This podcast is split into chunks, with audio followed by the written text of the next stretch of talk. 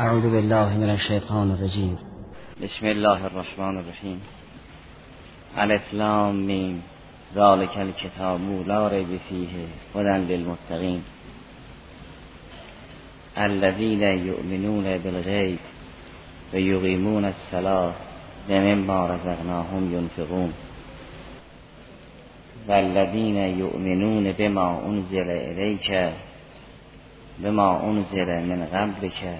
و بالآخرت هم یوقنون. سوره مبارکه بقره در مدینه نازل شد. زیرا بسیاری از احکامی که در مدینه نازل شده است در این سوره مطرح شد.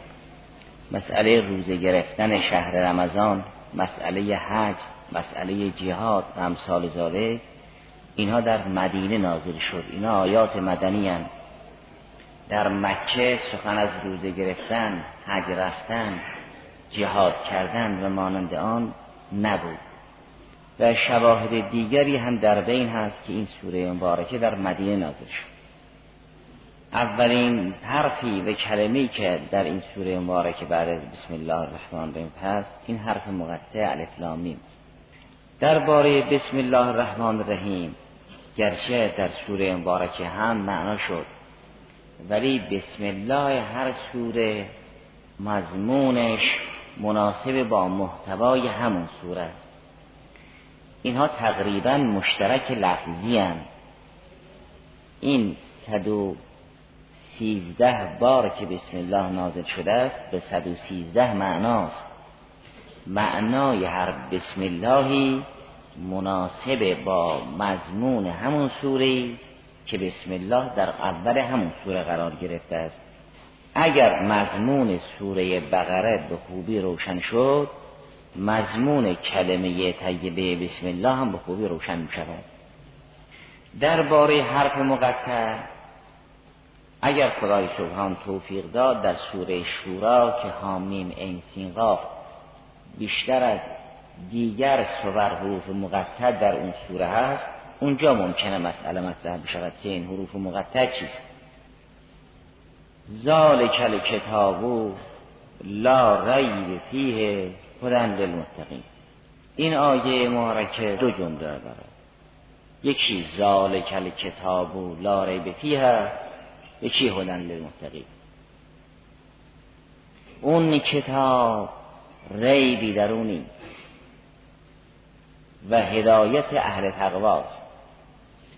اولین تعبیری که خدای سبحان از قرآن کریم کرد اشاره کرد به دور اشاره کرد همون ذالک کتاب نه کتاب. اون کتاب ریبی ندارد تعبیر از قرآن کریم به اون کتاب به ذالک کتاب. برای آن است که قرآن کریم طبق بیان امیر المؤمنین سلام الله علیه و طبق بیان امام صادق سلام الله علیه که این دو روایت قبلا نقل شد تجلی خدای سبحان است. در نهج البلاغه این چین آمده است که فتجلا سبحانه لهم فی کتابه من غیر ان یکون رعوه خدای سبحان برای بندگانش در این کتاب تجلی کرده. از امام صادق سلام الله علیه هم این روایت قبلا نقل شد که فرمود فتجلا سبحانه لعباده فی کلامه او فی کتابه. پس به استناد این دو روایت قرآن تجلی خدای سبحان است. اگر خدا متجلی و قرآن تجلی خدای سبحان است. یک تجلی خاص است. زیرا سراسر عالم تجلی حق است. به استناد اون بیان دیگر نهج البلاغه که حضرت فرمود. الحمد لله المتجلی لخلقه به خلقه. سراسر عالم تجلی خدای سبحان است. ولی قرآن یک تجلی خاص است. پس قرآن تجلی خدایی است که در این کتاب متجلی شد. درباره خدای سبحان دو تعبیر است. گاهی گفته می شود خدا اون خدا گاهی گفته می شود خدایی که با شما نزدیک است. همین دو تعبیری که درباره خدای سبحان است که گاهی گفته می شود اون خدا. گاهی گفته می شود خدایی که با شما نزدیک است. درباره تجلی خدای سبحان که قرآن کریم است همین دو تعبیر آمده. گاهی گفته می شود زال کل کتابو لا ریب فی یعنی اون کتاب.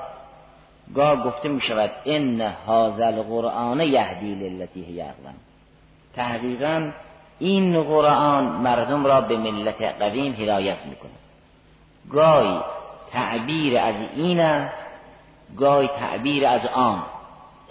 گاهی گفته می شود زال کل کتاب گاهی گفته می شود هازل قرآن چون قرآن تجلی خدای سبحانه و درباره خدای سبحان همین دو تعبیر آمده است که گاهی گفته می شود ذالکم الله ربکم که در سوره زمر آمده است.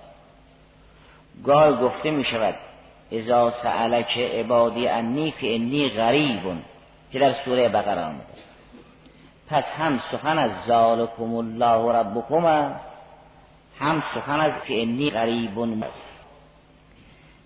خدایی که درباره او هم ذالکم الله آمده است. هم انی غریبون آمده است. چون هو معکم اینما کنتم هست غریب و نزدیک است. تجلی این خدای سبحان که قرآن کریم است هم دارای این دو خصوصیت است. گاهی گفته می شود اون قرآن گاهی گفته می شود این قرآن. چرا گاهی گفته می شود زالکل کتاب گاهی گفته می شود هازل قرآن اگر قرآن یک کتابی بود نظیر کتاب های عادی که صدر و زیلش در دست انسان بود این فقط حاضر کتاب بود نه ذالک کتاب ولی اگر یک کتابی بود چون تناب که یک سرش به دست انسان هاست و یک سرش ناپیداست که به دست خدای سبحانه. این حقیقت ظاهری دارد عمیق و باطنی دارد عمیق که به ما گفتند و اعتصموا به حبل الله. این حبل است. یک سرش به دست شماست. یک سرش به دست خدای سبحانه است. و این یک حقیقت است. که مرحله نازلش پیش شماست. مراحل عالیش پیش فرشتگان است که به عیدی سفر کرام برره و مرتبه اعلایش لدالله است. که رسول خدا وقتی به لدالله رسید خدا درباره اون فرمود انک لتلق القرآن من لدن حکیم علیم. پس یک کتابی است گسترده هم از یک طرف در دست مردم است هم از یک طرف در دست خدای سبحان است اون باطنش به عمقش به اصلش به ریشش که لدالله است ذالک کتاب است. این که در دست مردم است مردم در خدمت اویند حاضر قرآن است. هم هازاست هم ذالکه. نه دو چیز جدای از همان وقتی انسان به اوجش نگاه می‌کند به خود را حقیر می‌بیند می‌گوید ذالک کتاب. وقتی الفاظ و زواهرش رو نگاه می‌کند که قابل استدلال است قابل فهم است قابل قرائت است قابل تلاوت است قابل بحث و گفتن و نوشتن است می‌گوید هذا قرآن محکمات هم ظاهری دارد عمیق باطنی دارد عمیق. ظاهر محکمات هذا القرآن است. باطن محکمات ذالک کتاب است. چون این کتاب همه این مراحل را زیر پوشش دارد به لحاظ عمقش می‌توان گفت ذالک الکتاب به لحاظ ظاهرش که ما در خدمت او هستیم می‌توان گفت هذا القرآن.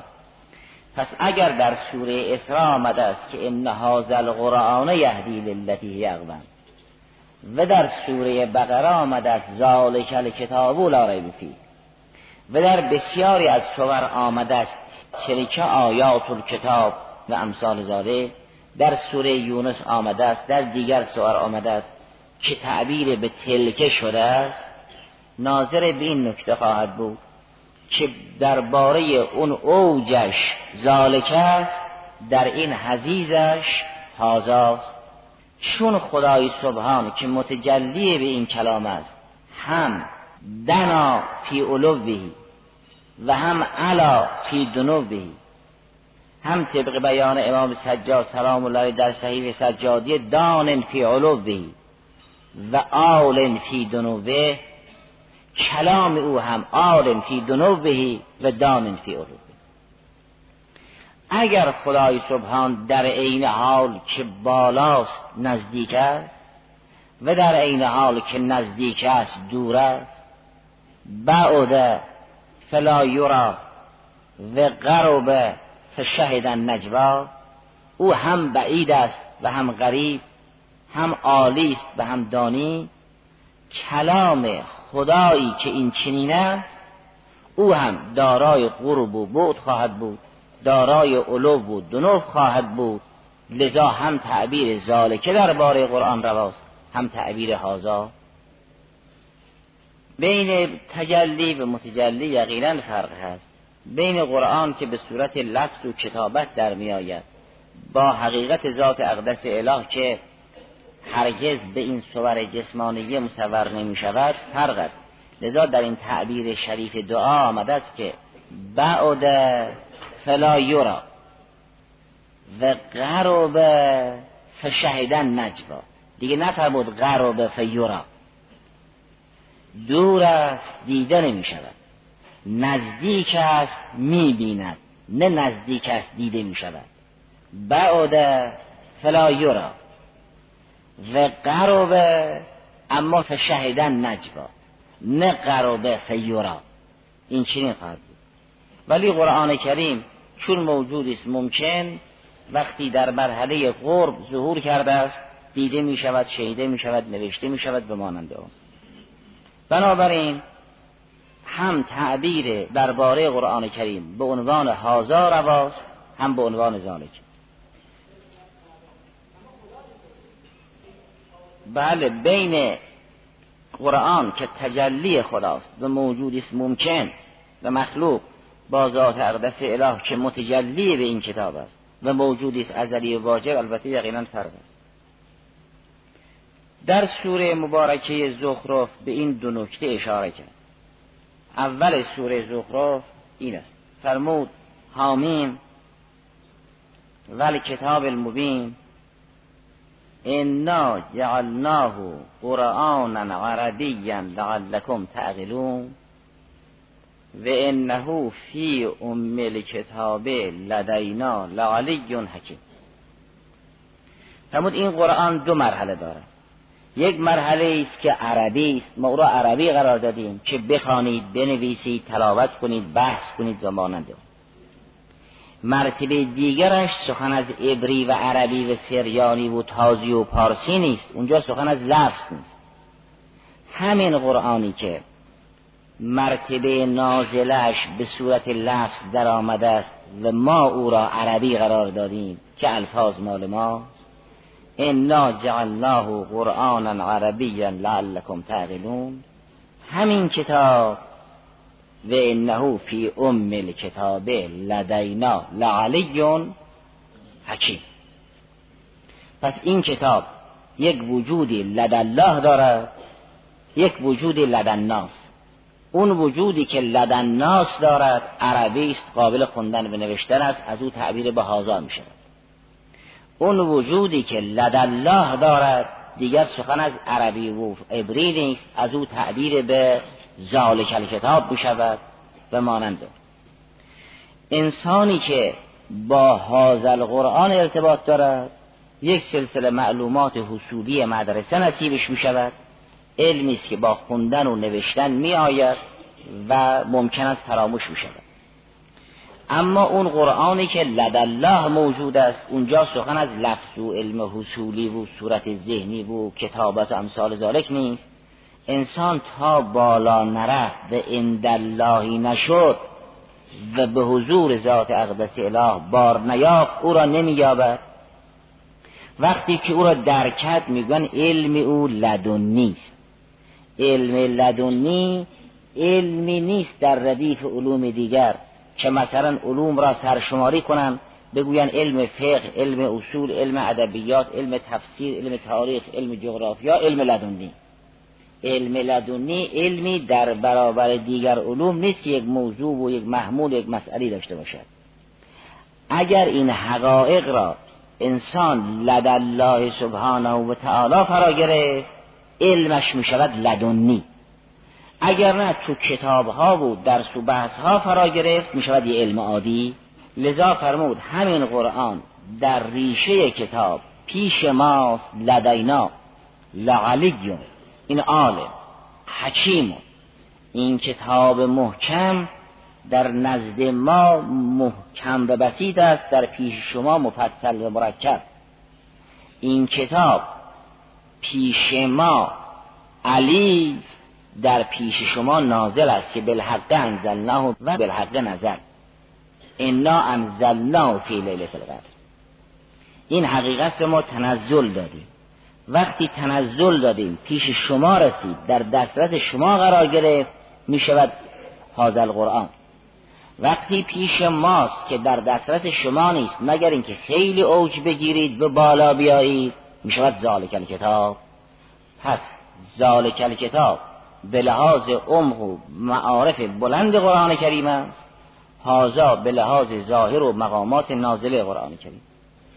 در سوره مبارکه ازا وقع هم وقتی قرآن را تشریح می کند آیات هفتاد و هفت به بعد میفرماید انه لقرآن کریم فی کتاب مکنون لا یمسه الا المطهرون.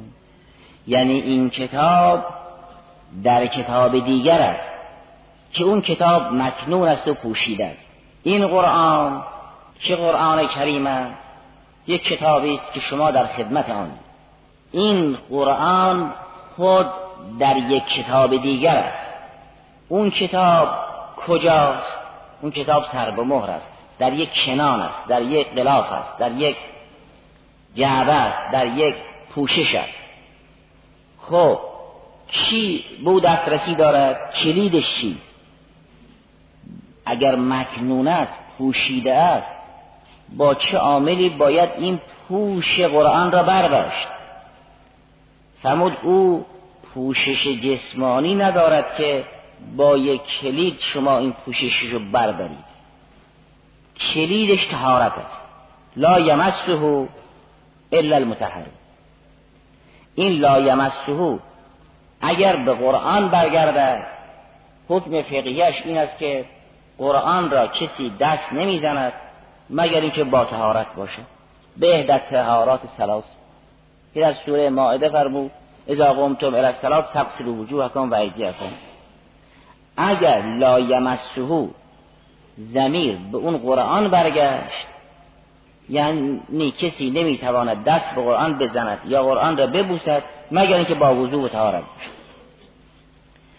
و اگر لا یمسه این زمیر مفعول به کتاب مکنون برگردد معناش دیگر دست زدن و بوسیدن نیست معناش ادراک و نیل و مساس عقلی و قلبی و فهمیدن است این که در سوره ازاق فرمود انه لقرآن کریم فی کتاب مکنون که لا یمسه الا المتحرون زمیر مفعول یمسهو اگر به قرآن کریم برگشت حکم فقهیش این است که انسان بدون یکی از تهارات سگانه که در سوره ماعده بیان شد یعنی وضوع و غسل تیمم یکی از این تهارات نداشت نمی‌تواند با قرآن مساس برقرار کند ولو آیه ای را ببوزد ولی اگر زمیر مفعول به کتاب مکنون برگشت نه به قرآن کریم دیگر سخن از حکم فقهی نیست.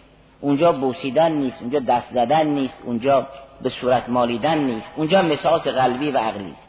اون را آیه سوره احزاب که در جریان اهل بیت اسمت و طهارت علیهم السلام است تبیین می‌کند. که فرماد انما یرید الله لیذهب عنکم الرجس اهل البیت بیطهرکم تطهیرا. اونها می‌شوند متحر متحر است که با کتاب مکنون تماس دارد. متحرونند که با کتاب مکنون در تماسند افراد طاهرند که با قرآن کریم در تماسند پس این قرآن یک کتاب دیگری دارد. یعنی یک باطنی دیگری دارد. یک مرحله دیگری دارد. اون مرحلهش زالکه است این مرحله نازلش هازاست هم می‌توان گفت ان هازا القرآن یهدی للتی اقوم هم می‌توان گفت ذالک الکتاب لا ریب فیه هدن للمتقین هم او هادی هم این هادی هم ان هذا القرآن یهدی هم ذالک الکتاب هدن للمتقین منتها اون ذالک ناظر به اون عمق اون مرحله عالیه این هازا ناظر به مرحله تنزل یافته اوست که با انزال و تنزیل و نزول سازگار است. بالحق انزلناه و بالحق نزل و مانند آن. نه. بله دیگه. بله. برجسته ترین متقین همون اهل بیت اسمت به طهارت هم اونها رو یافتن و به دیگران تشریح کردن شاگردانشون آموختن. نه مرحله عالیش را اونها می‌فهمند و مرحله نازلش دیگران. در همون خطبه ای که از امیر سلام الله علیه فرماید فتجلا لهم سبحانه فی کتابه من غیر ان یکونوا یره یا در خطبه دیگر میفرماد به اینکه همه حقایق در قرآن کریم هست. جریان گذشته و آینده تا قیامت در قرآن کریم هست. پس تنتقوه اگر توانستید قرآن را استنتاق کنید. یعنی او را به حرف در بیارید. اما ولن ینتقه او با شما حرف نمی‌زند. ولکنی اونبه کن به ما فیه. منم که سخنگوی قرآنم. منم که او رو به حرف در میارم. منم که حرف او به زبان او رو می‌فهمم. این پیداست که لا یمسه المطهرون است دیگه. اگر همه حقایق در قرآن است حضرت اما چیزی نیست در قرآن نباشد ولی اگر هنر داشتید او رو به زبان در بیارید. پس تنتقوه ولی او هرگز با شما حرف نمی‌زند. ولن ینتقه ولیکنی اون به کن به ما فیه.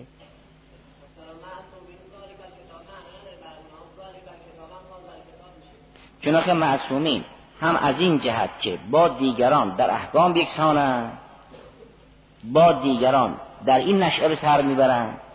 از این جهت با دیگران یکسانند. اونم تکلیفی دارند دستوراتی دارند مثل دیگران. از این جهت که دنافت در لافکان قاب حسین او ادنا نصیب اینها می شود اینا در اونجا خودشون زالکن خود امام زالکه است. خود پیامبر زالکه است. لذا امام رضا سلام الله علیه وقتی وارد خراسان شد سوال کرد مسئله روز چیست؟ از کردن امامت و خلافت. فرمود مگر امامت یا خلافت رسول خدای چیزی که در دسترس دیگران باشد؟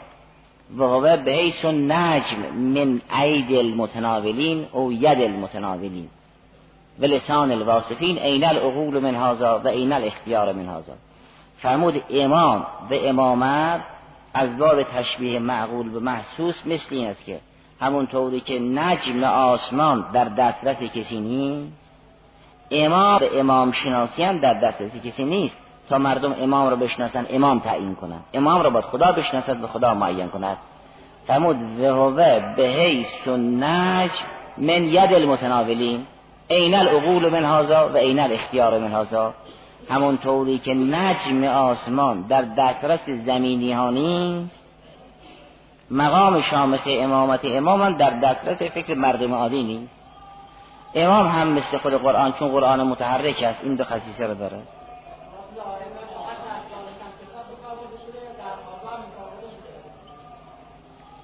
هر دوش لاره است ولی سخن از تعبیر از قرآن است به دو عبارت. هم حاضر قرآن لا ریب فی هم ذالک کتاب لا ریب فی. اما چرا گاهی ذالکه گفته می شود؟ چرا هازا به این نکته است؟ به مقتضای حال سخن گفتن برای این نکته است. نه اینکه این اوصاف مخصوص به ذالکه باشد و هازا اینها نداشته باشد. این هذا القرآن یهدی للتی هی اقوام. همه مزایا را دارد بنابراین چون خود سوره مبارکه اذا وقعه و همچنین سوره زخرف برای قرآن دو نشعت ترسیم کرد یکی نشعه ظاهر است و یکی نشعه باطن و عالی. به لحاظ هر نشعه می شود لفظ مناسب اون نشعه را تعبیر کرد. هم می توان گفت هازا هم می توان گفت ذالکه اگر در سوره یونس هم این چی آمده است اول سوره یونس که الفلام را تلکه آیات کتاب الحکیم به همین مناسبت است. تلکه هم نظیر ذالکه در قرآن کم نیست که از آیات قرآن کریم به عنوان تلکه یاد شده است. در سوره انعام آیه 155 هم تعبیر از قرآن کریم به عنوان هازا نه هازا القرآن. فرمود و هازا کتاب انزلناه مبارکون فتبعوه واتقوا لعلکم ترحمون. فرمود این کتابی است که ما او رو نازل کردیم. و هازا کتابون انزلناه. وقتی متنزل شد و نازل شد در دسترس شما قرار گرفت می شود هازا. و هازا کتاب انزلناه مبارکون. فاتبعوه واتقوا لعلکم ترحمون. که ان تقولوا انما انزل الکتاب پس بنابراین گاهی از کتاب به ذالکه گاهی از کتاب به عنوان هازا که اینکه گاهی از همین حقیقت به عنوان ذالک کتاب و گاهی از همین حقیقت به عنوان هازا القرآن. که هازا اختصاصی به قرآن ندارد در خصوص کتاب هم باز هازا کتابون آمده. و این نشانه آن است که انسان اگر با هازا ارتباط دارد یک سلسله وجودات لفظی وجودات ذهنی وجودات کتبی نصیب اوست. یعنی می‌خواند می‌نویسد حفظ می‌کند و مانند ولی اگر خواست با ذالک کتاب ارتباط پیدا کند با خوندن و نوشتن و تلاوت و امثال ذالک مقدورش نیست و کلید و هم تهارت است.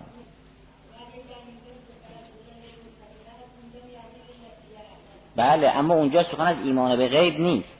در اونجا وقتی احکام را مشخص میفرماید میفرماد ان هذا القرآن یهدی للتی هی و اما در اینجا سخن از ایمان به غیب است. ایمان به غیب نشانه آن است که قرآن یک غیبی دارد و از اند غیب آمده است. آیه سوره اسراء این است. ان هذا القرآن یهدی للتی هی و یبشر المؤمنین الذین یعملون الصالحات ان لهم اجرا کبیرا و ان الذین لا یؤمنون بالآخره اعتدنا لهم عذابا علیما و مانند اما اینجا وقتی که میفرماید؟ هدن للمتقین اولین وصفی که ذکر می‌کند بگد الذین یؤمنون بالغیب. یؤمنون بالغیب نه یعنی اون غیبی که در نشعه طبیعت هست منتها از حواس غایب است. مثل اینکه انسان پشت این دیوارم نمی‌بیند و اگر خبر داد میگن او علم به غیب دارد. این غیب طبیعی است این غیب نسبی است.